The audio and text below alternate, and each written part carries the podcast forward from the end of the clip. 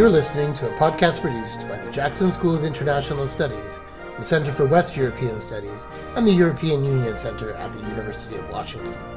This and other podcasts can be found on iTunes and SoundCloud.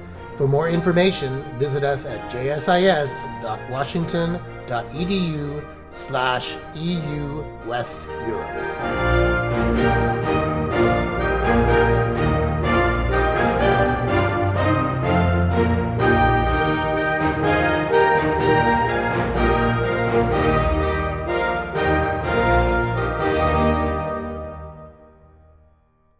You. Um, I used to help organize this con- this teacher workshop at the EU Center when I was at UW, so it was really fun to be back on the delivering side. So I hope I remember enough about your interests and how what you're interested in in learning. Um, and um, I will try not to speak too long. I'm going to put on here my my timer um, to make sure we have lots of time for questions. And I was glad that I actually zoomed in a little early to, to Nico's talk because I think um, there are a lot of uh, connections um, that, that we can make between what Nico talked about and what I will talk about um, uh, in particular. So um, I took this workshop as kind of an opportunity to organize my thoughts. And I have to say, this is pretty much what this is. This is not a research project. Um, um, in and of itself. It just basically, I took that as kind of organizing what I was thinking this summer about the coronavirus and what happened in Europe and the United States. Um, and in my particular case, um, I'm the second German here on the on the lineup, and then we have another fluent German speaker with, with Joyce joining later. Um, I lived most of my life in Germany, so um, um, until my early 20s, and then I started living in the United States. So I was naturally interested in learning more about uh, what obviously happened to my family in Germany during this pandemic, um, and then kind of comparing it all the time. So what happens here? And it's so different what happened in Montana um, than what happened in Arizona or even in Washington. Um, so um, we, I hope we can have kind of a conversation like that later um, at the discussion level as well. So I noticed a couple of things. Um, comparing our situations constantly. For one, um, the federal response, uh, right? I mean, it was obvious for everybody. Um, it was fairly quickly in, in, Germany. We test, we started testing super early uh, in January, even, um, and the tests were widespread. And then pretty promptly, Germany started to restrict uh, movements. And here it seemed like it took painfully long. Um, and uh, but eventually we caught up and but very regionally very different. And that what we talked what nico mentioned with the had a lot to do with the federal system of both countries and we can talk about that a little later. Um, but also the germans just expected a stronger role. I think we were all much more like oh yeah of course you know the german government will, st- will, will take a stand. Not only because i think merkel is so popular and um, listens to science. But I also um, think uh, people were just okay with being stopped on the streets and asked their IDs um, to have their last names checked if they actually walked with the correct person um, or get even fined for it. Um, uh, my sister was stopped just because she talked to a, a neighbor on the street. Um, and it, there was not much outrage about it, at least not in the normal, in, in the average population that, that, that I was exposed to. I mean, of course, we have the protests, but I can just imagine what would have happened here in Montana if that would have been mm-hmm. even close to being the case. Um, so I think that was that was a stark contrast. Um, um, and and this you know this minimal intervention was really was what, what was uh, expected here um, and and accepted even that and not really to a higher extent so um, what I want to talk about today, though, is kind of I want to take the institutionalist stance because that's where I'm coming from as a political scientist. Uh, because I really want to look at how um, these roles and expectations of government um, in Europe and the US kind of influenced our, our personal responses to the COVID 19 pandemic. And I think um, it's worth it to look at the welfare regimes, to look at what we're actually used to and accustomed to in um, interaction with our governments, but also in terms of benefits and how we were prepared when we actually went into this pandemic. Um, I think that kind of created a different framework of expectations. Um, and um, also informed how, how, how we reacted to the pandemic overall.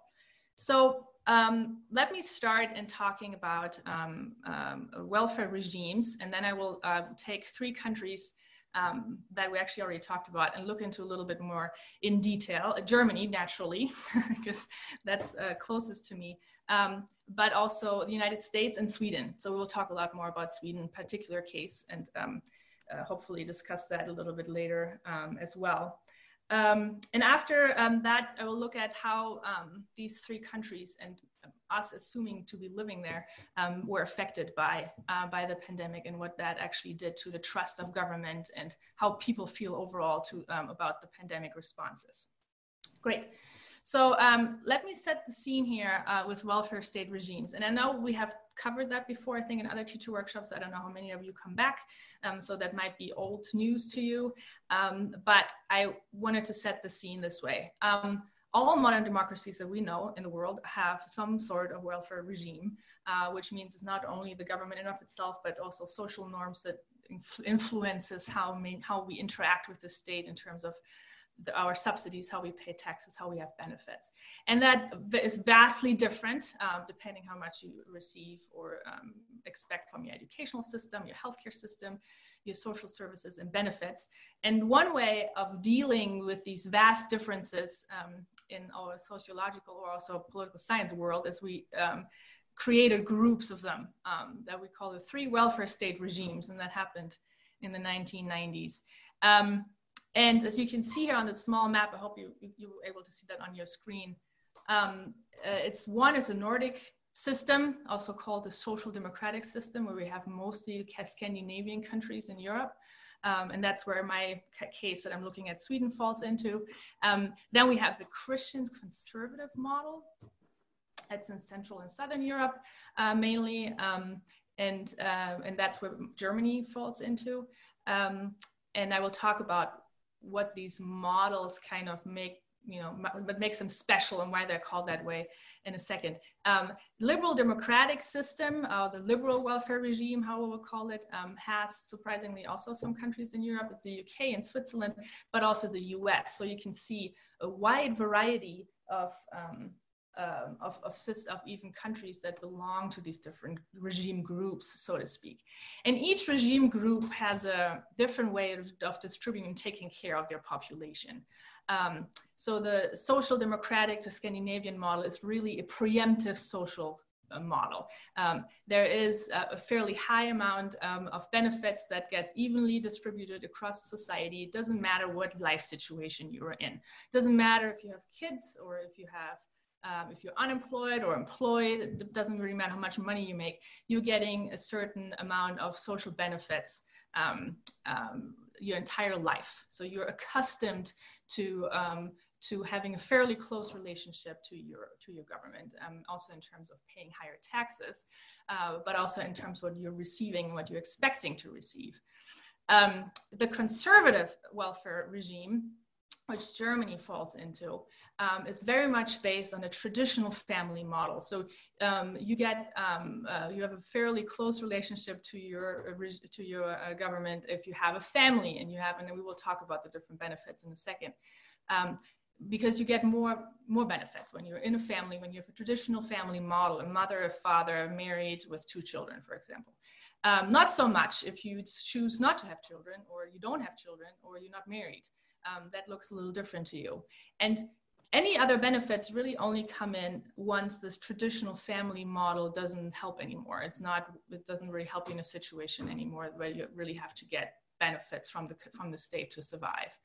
Um, for our liberal model, that's very different. That's really much centered on, um, generally speaking, and there's a wide variety um, on you really only get the support when you are in need um, and very much um, uh, having a job is the main way for you to keep most of your benefits. And once you're losing the job, then the government um, jumps in.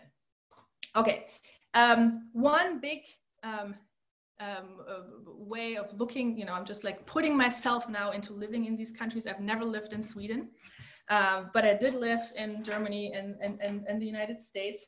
and I am assuming I'm an average family in, in each of these countries. Um, again, Sweden being the social democratic um, uh, welfare regime, Germany being the conservative, the US being the liberal. And I have an income that's probably for most of you who, who I'm assuming know already a little bit about these countries, um, not very surprising. You have a lower household income, and that's um, the net adjusted one, disposable income, so basically what you can spend um, um, after you have paid your taxes and your social contributions and received uh, your, your benefits. So this is the money that you can spend um, in, in Sweden, and it's quite significantly lower than what you have in Germany. Um, I would have two children in Sweden. That's great. That fits. I do have two in the US. I would have 3.2. I'm happy with my two. I don't need three. But um, um, but education would be free in Sweden and Germany as well. And we know in the United States would only be primary and secondary, secondary um, education. So, um, however, and um, that's the biggest but usually when we talk about how many benefits we get and how many we are not getting is that we have a pretty high tax rate right? So especially if we talk about sweden. Um, so uh, the amount of money for example here in sweden the average income uh, before taxes would be $64000 so it's roughly you would say whoa it's 50% of my income which is pretty true. Um, for uh, Sweden. But this kind of shows you the effective tax rates in the different countries. Let's look at Sweden. It's right here in the middle. Yeah, it's a pretty high high tax rate. But um, actually, if we look at this specifically, you know, assuming I'm making average um, average income, um, I, am not even that sure actually to have to pay that much because the high, we have a highest top marginal tax rate in Sweden. So 14% of wealthiest public pay uh, 51 to 65% of taxes. So if you make less than $53,000 a year, you actually don't pay any uh, income taxes. And there's no property tax, which obviously also makes a big difference. Although the rate of property owned um, or owned property is also lower in Sweden. Anyway, so we do have to pay for having these social benefits um, that um, comes with a social democratic system or um, a conservative system. But how does it actually look? And this is not an extensive list. I just try to kind of focus on um, on how my life would look like pre-pandemic and what kind of benefits that I would get from my, my, my welfare state would actually make a difference in me, how I would go through this pandemic. So uh, with the children I would have in Sweden, I would get, doesn't matter of my income, doesn't matter um, in what situation I am, um, up to $200 a month per child for until I think in Sweden it's 18 years or 20 years I think, and in Germany it's a little bit more. Makes sense with the you know more conservative system, kind of the incentive of actually having children than 265 euros until uh, they're 24 or 25, where they finish their first kind of round of education after graduating high school. Um, in terms of medical care, which for me makes obviously a big difference right now, I wouldn't have to pay um, anything for my children getting sick um, until they're 20 or 18 um, and, unless they have a different they have a job and they have to go somewhere else but then they're not part of my family anymore. Um, i wouldn't pay per person anyway not more than 112 dollars per year in terms of doctor's visits. Um, 240 as a yearly deductible for my medicines um, also um, my choice of medicines might be limited. I mean there are a lot of variations here again um, and I would have to pay between 500 and 800 um, dollars monthly for um, two adults in terms of premiums. Um, if I'm getting unemployed, and this pandemic kind of has what Nico already talked about, a certain new instrument of how governments deal in Europe with being unemployed, but let's say the standard I'm unemployed, laid off from my job, um, I have up have in, in, in, Sweden a very interesting combination because 70% of employees are a uh, um, member of a union they um, have um, one set of payments that come directly from um, the government um, and then another kind of insurance plan that's a union plan um, that would pay you another 80% of your salary for 200 days. So you're pretty much covered for 500 days as an idea um, how you would how much you would get paid. But it's on top of that paid sick leave even if you're unemployed um, or let's say when you're no let's not i'm not unemployed. When you're employed you have the paid sick leave. Also when your kids are sick which makes a big difference for me. If my kids get sick and i have to stay home um, during this pandemic. Um, in germany uh, it's a similar system although much more complicated. I really broke it down here Um, and um, it also is in terms of healthcare, um, up to 18 years, um, I, I wouldn't have to pay for healthcare. If I make uh, less than $70,000 a year, um, I'm automatically publicly insured, um, which means I usually have to pay 10% of the uh, prescription drug costs. $11 um, per day hospital copay. Again, that was before the pandemic. There were some new measures put in um, um, during the pandemic, but that's kind of what I got used to. Obviously, that changed throughout the years as well. Um, but other medical expenses cannot be more than 2% of my yearly income. Um, the uh, monthly premium I would have to pay is between 500 and 900 dollars. That's for two adults. It kind of also varies, but in like that public system, that's usually what it is. Of course, it's very starkly different um, to what we experience in the United States, and but it also fits to our um, liberal um, healthcare, uh, not only healthcare, but our liberal welfare regime. Um, and it's very different to U.S. states. And I have to say, I'm not an expert in this when it comes to United States. I'm sure I lost, I forgot some of these. I kind of tried to scramble it together um, with what we have in Montana anyway. Um, so um, you would have uh, when you make less than $32,000, that's when you actually then have the benefits of Medicaid or a CHIP program for kids. Um, maybe you're lucky when you're employed that you have that your um, um, that your um, healthcare plan includes offer uh, routine child visits. but we already are all accustomed to the high prices of healthcare in this country. So uh, we have an average of 2,788 yearly deductible for family. I have to say that's for family uh, because I'm counting children here with us because we have to pay for them, and an average of 1,168 monthly premiums against two adults and three kids would be then the, the average um, that I would calculate that for. Um, also in terms of unemployment it's not um, um, that's when we would expect the liberal welfare regime to be more active because that's when would, they would actually come in. And um, i kind of compared montana and washington here because i thought that might be interesting. Um, although we do have in montana 28 weeks of unemployment um, roughly between 151 and 500 dollars per week.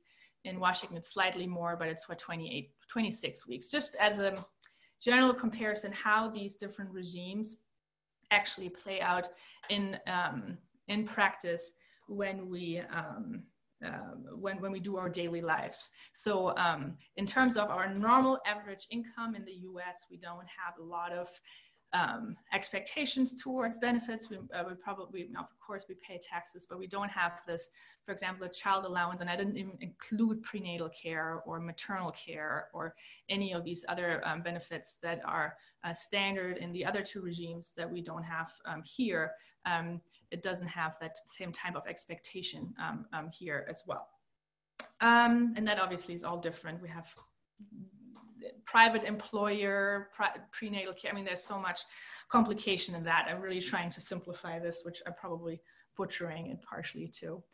And then the pandemic hits, um, right? So um, that's kind of the assumption um, or the daily living circumstances um, for probably you know decades that we all grew up in in different countries.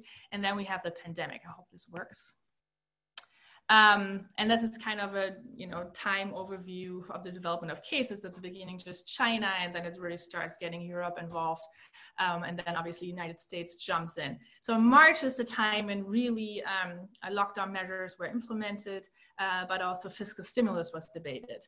Um, and that was very different from country to country. Um, the, um, and we will look in a second how these responses in terms of how restrictive those responses to the pandemic was in terms of social measures.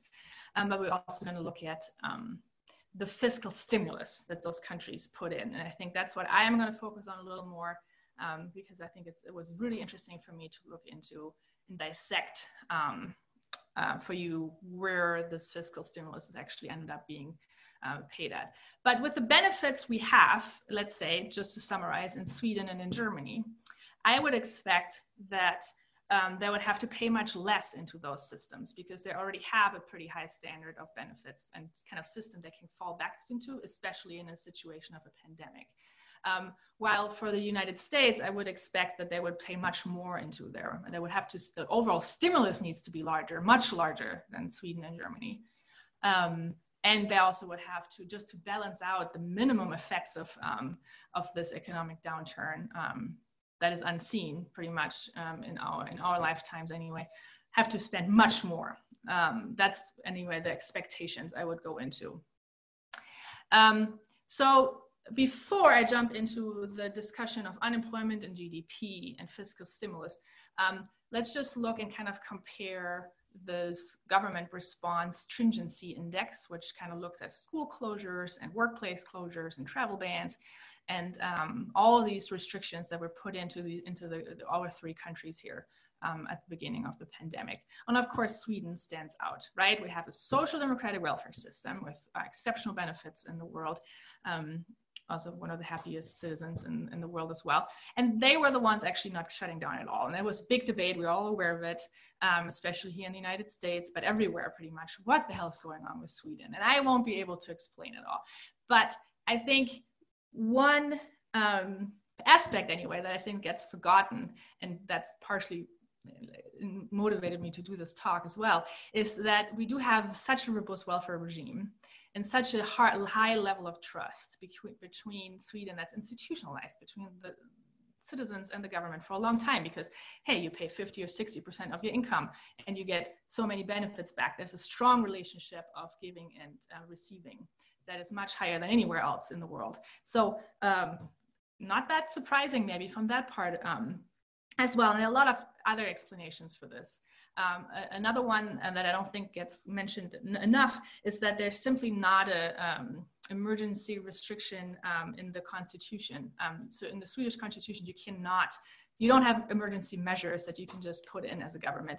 In order to actually have, uh, that would actually ban the movement of people in the country. So you would have to have um, a separate set of laws. And they did do that, but they just didn't do it as restrictive as they as other countries did it just because they were able to because of their constitutions so um, and we can talk more if you're interested i have a little bit more information about sweden we can talk about that a little bit but i picked that up from the discussion you had with nico that you might be interested in that but again i would also make the case that um, that the population was just doing really well. Um, they just already had a pretty good trust. They already went through a financial crisis a couple years before. They knew the government were able was able to really deal with it um, and take care of them. Um, and they were able to, um, to, to, continue this trust um, for until today. As um, I think Stina uh, uh, mentioned uh, before, you know, uh, even talking to your Swedish friends, they were like, no, that's fine. And that's, that's what I heard as well. And we'll talk a little bit more about this. Anyway, United States and Germany went up, um, interestingly, almost at the same time. That why it was that I kind of could compare the measures so well um, and what was happening here and what was happening in, in, in the United States. And just like a, um, a personal anecdote here, um, I don't know if Nico talked about it, but there was this hugely popular podcast in Germany that was like this main um, epidemiologist from the Charité in Berlin and he discussed every week, a couple times even, what was going on in Germany, and you know explained everything COVID because he was a big researcher on MERS, and he did a great job explaining me everything I needed to know. And it was very similar at the time what happened in Montana. It was crazy. Like almost everything that happened in Germany was happening in Montana at, uh, maybe a couple days before or a couple days after um, in terms of um, lockdowns, for example. I think we had the lockdown in Montana pretty closely after Germany did it. And all the restrictive measures were very similar as well. Um, and we talked about Italy and Spain, how much more stringent that was. So when we look at the United States here, and that's my point, I mean, that's like basically saying you would take the stringency measures of all of Europe and would compare it. Of course, you can't because it's so different from state to state in the United States as well.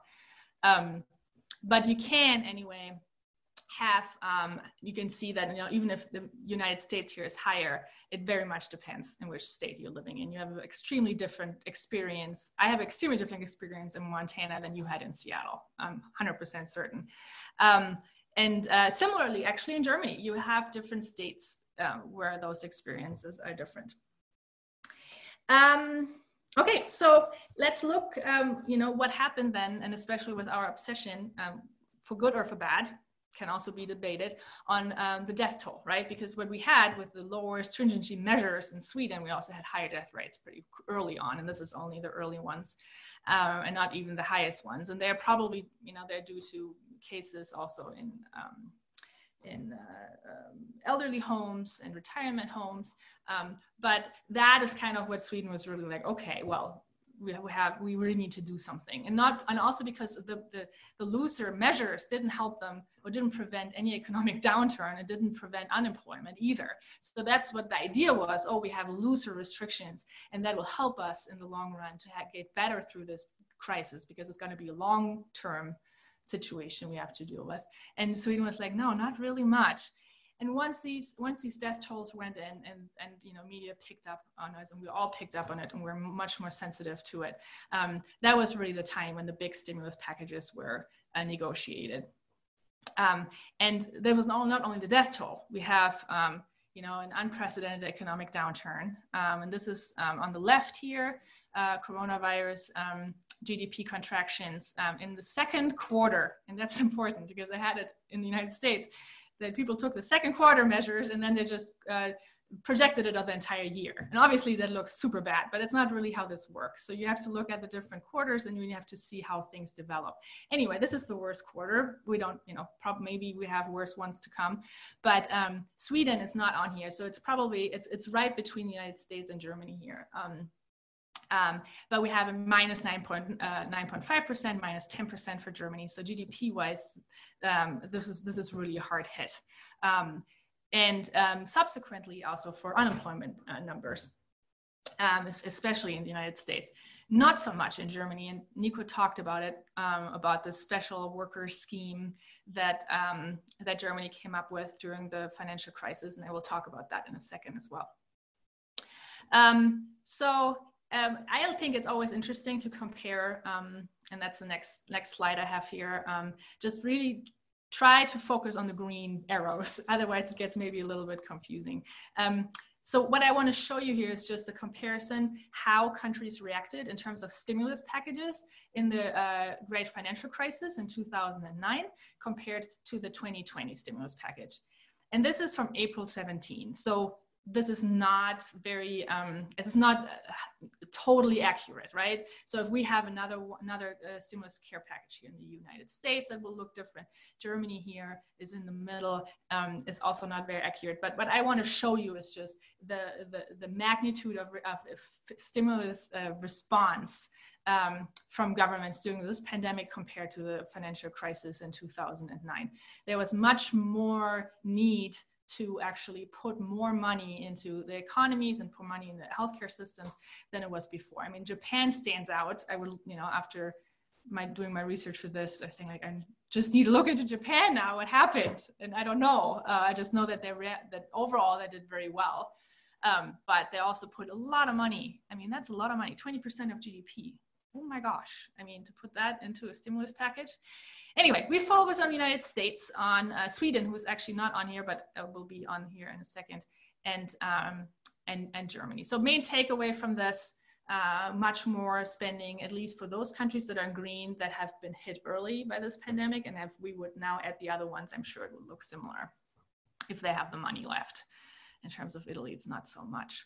So look at this and try and just let's focus just on the on this um, here on the left for now, the global coronavirus stimulus package compared.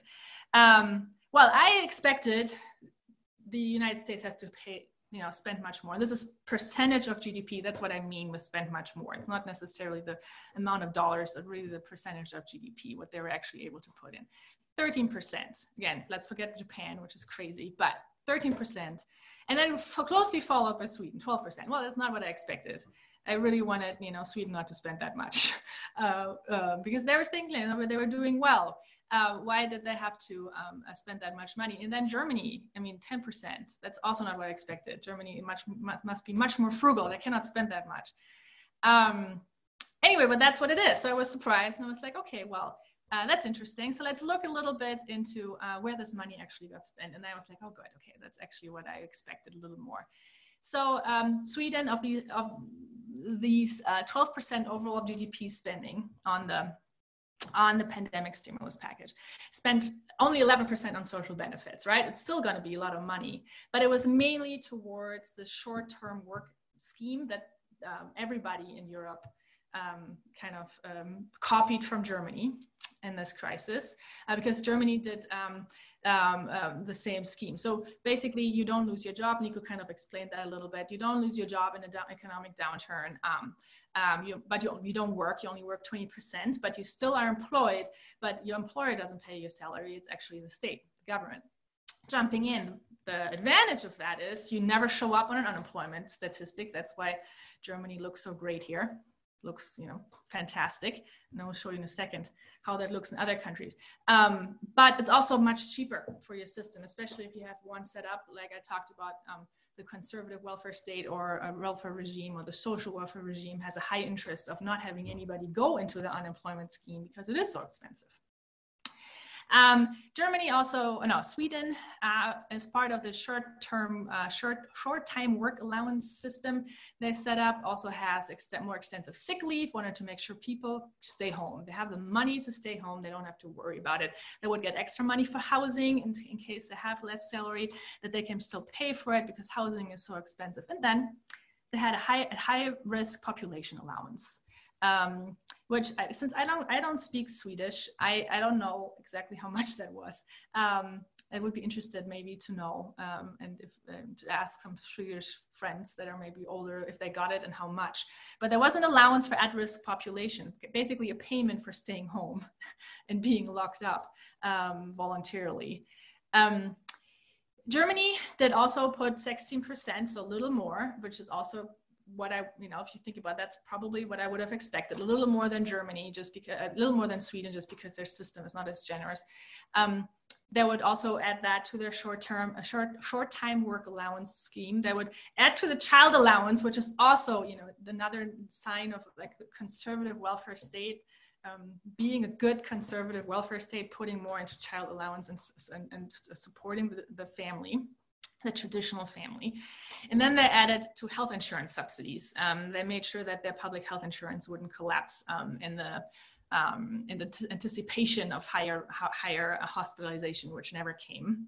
Uh, so they have a high, um, actually, they have a, a, lot of money left now that they might need in their second wave right now. Um, but um, uh, generally, those those were the areas, at least for the social benefit part of the fiscal stimulus package, where those countries put the money in. Um, so where did all the money, other money go for those two countries before I moved to the United States? So all that other money went to um, um, mainly um, loan guarantees, but also direct payments for companies, um, um, also airline bailout, but not as much as in, in the United States stimulus package. And in uh, they just invested a lot. So both Sweden and Germany invested in retraining of um, unemployed um, uh, citizens um, into green jobs. That was Sweden already did that during the financial crisis, and they did it again now. It was very successful during the financial crisis to retrain and then have uh, employees available to move into new jobs because they're already anticipating that some of those jobs might not come back. Um, and uh, in terms of Germany, they took this as a, like, oh, great, we wanted to spend anyway a lot of money on infrastructure and um, uh, our green mobility. So that's basically what they did. So instead of having to put it into their welfare systems, they actually put it into investment in their economies and towards mainly green mobility, green economy, so to speak, and, and workers retraining. Although I have not seen that for Germany yet. That was that's a Swedish um, program, the retraining that doesn't know how many other countries in Europe took that over. Um, the United States, if we look at the stimulus of our CARES package, 27% roughly went to social benefits. And I do include here the direct payments, um, the Trump checks, and I um, also the other assistance to families and unemployment subsidies, the extra payments, uh, $600 um, per week. So 27%, so roughly a third of that money went to um, uh, went to social benefits. So uh, pretty much what I would have expected, um, but then much less money for investment. So if you look into the tr- in, into our stimulus package, there's very very little in terms of investment. There's almost none to uh, workers retraining or anything preparing beyond uh, the immediate impact of what it has right now on the economy. Um, so these are the the the biggest uh, differences. And I see I'm over already the time I wanted to speak but I think it's important to at least talk a little bit about what happened to um, me or us living in Sweden, Germany, and United States and what we think about our government. Um, but before I talk about that, let me just go back to this worker allowance because the biggest criticism that especially the United States has, uh, but also the economists here, uh, which they always don't like government interventions ever, um, is that the short work allowance, uh, short-term um, uh, worker allowance creates zombie jobs. So basically those jobs that are lost now in the United States, let's say the United States has a true unemployment figure. Um, and all these like little light blue dots would be the true unemployment figures in all these other countries that took over the short-term unemployment allowance. Um, and these zombie jobs um, are just artificially um, uh, kept alive and that would disappear and maybe should disappear. That's the economist's position um, in an economy. And that's a normal ways of the economy does work. And we need to get rid of those jobs to, you know, make the market do its job or let the market do its job and create jobs somewhere else. Um, that's interesting. We will have to see how that how that goes. I mean, um, again, for the credit financial crisis, this was not a problem. Um, there were no zombie jobs really, especially in Germany. Those those workers went right back to work, helped get the economy going. You don't have to retrain your workers; they're right there um, and can do their jobs. Um, we don't know how this is going to work out. The longer this is taking, the longer, the more expensive it will be. Germany already wants to expand its percentages of money they have to put towards those social benefits quite significantly because of this scheme.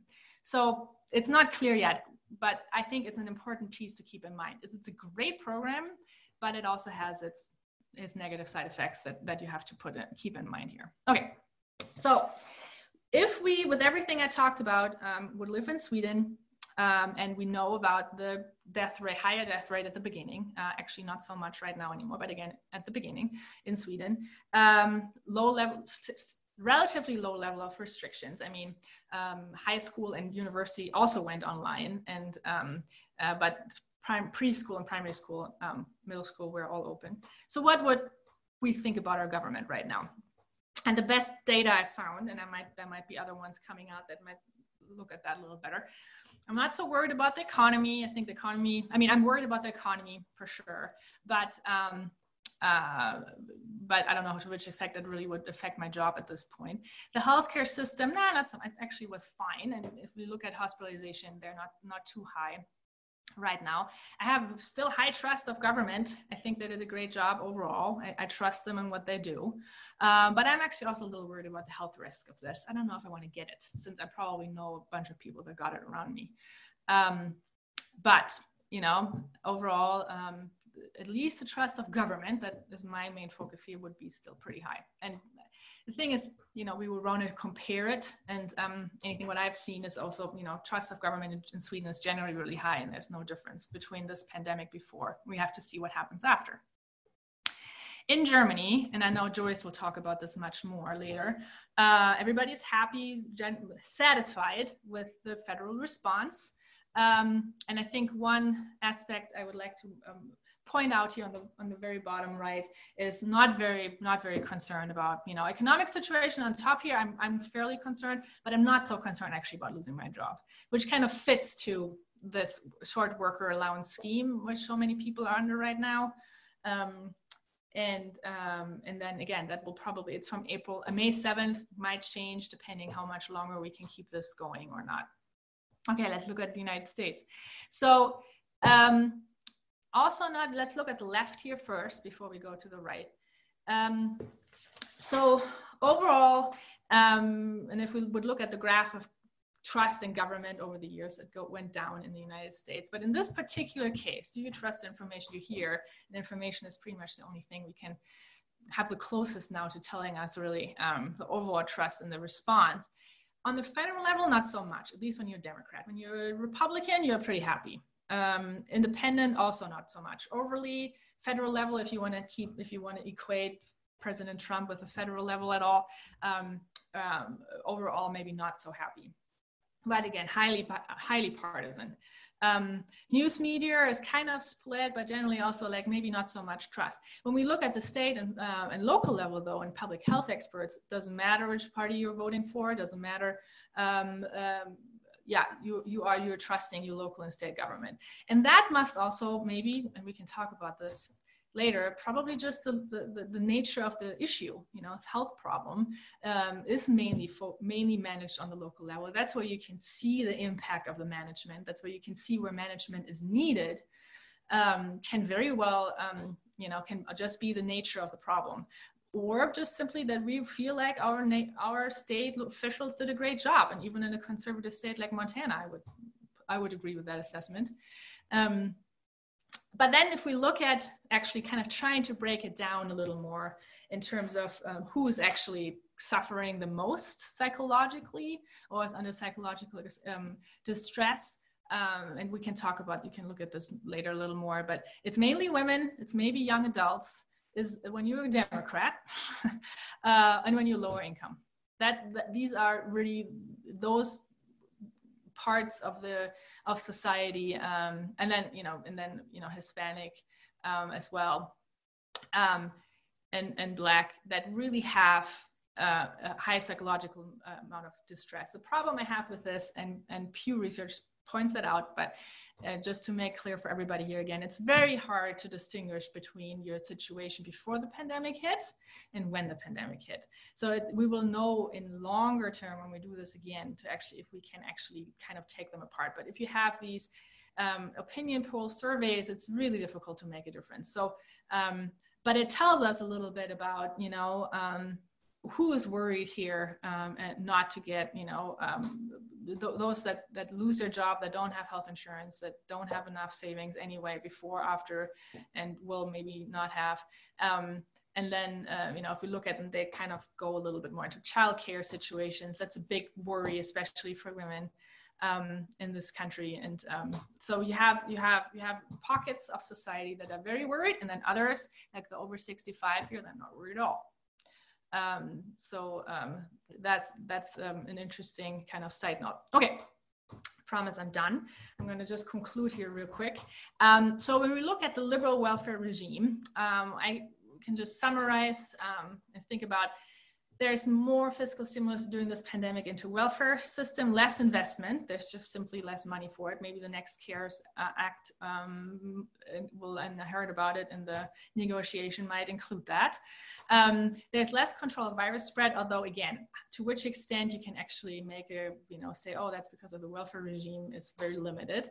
Uh, but it's a more severe economic impact. Uh, GDP is lower, um, unemployment is lower, and again, if we would have to look at more liberal welfare regimes to really make that case across the board, but at least for the one we looked at, that's true.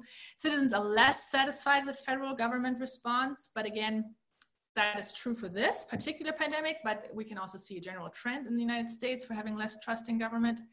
Um, and there's higher psychological stress among women, young adults, Democrats, and lower income um, and then um, obviously a bigger um, differentiation between um, racial identity as well.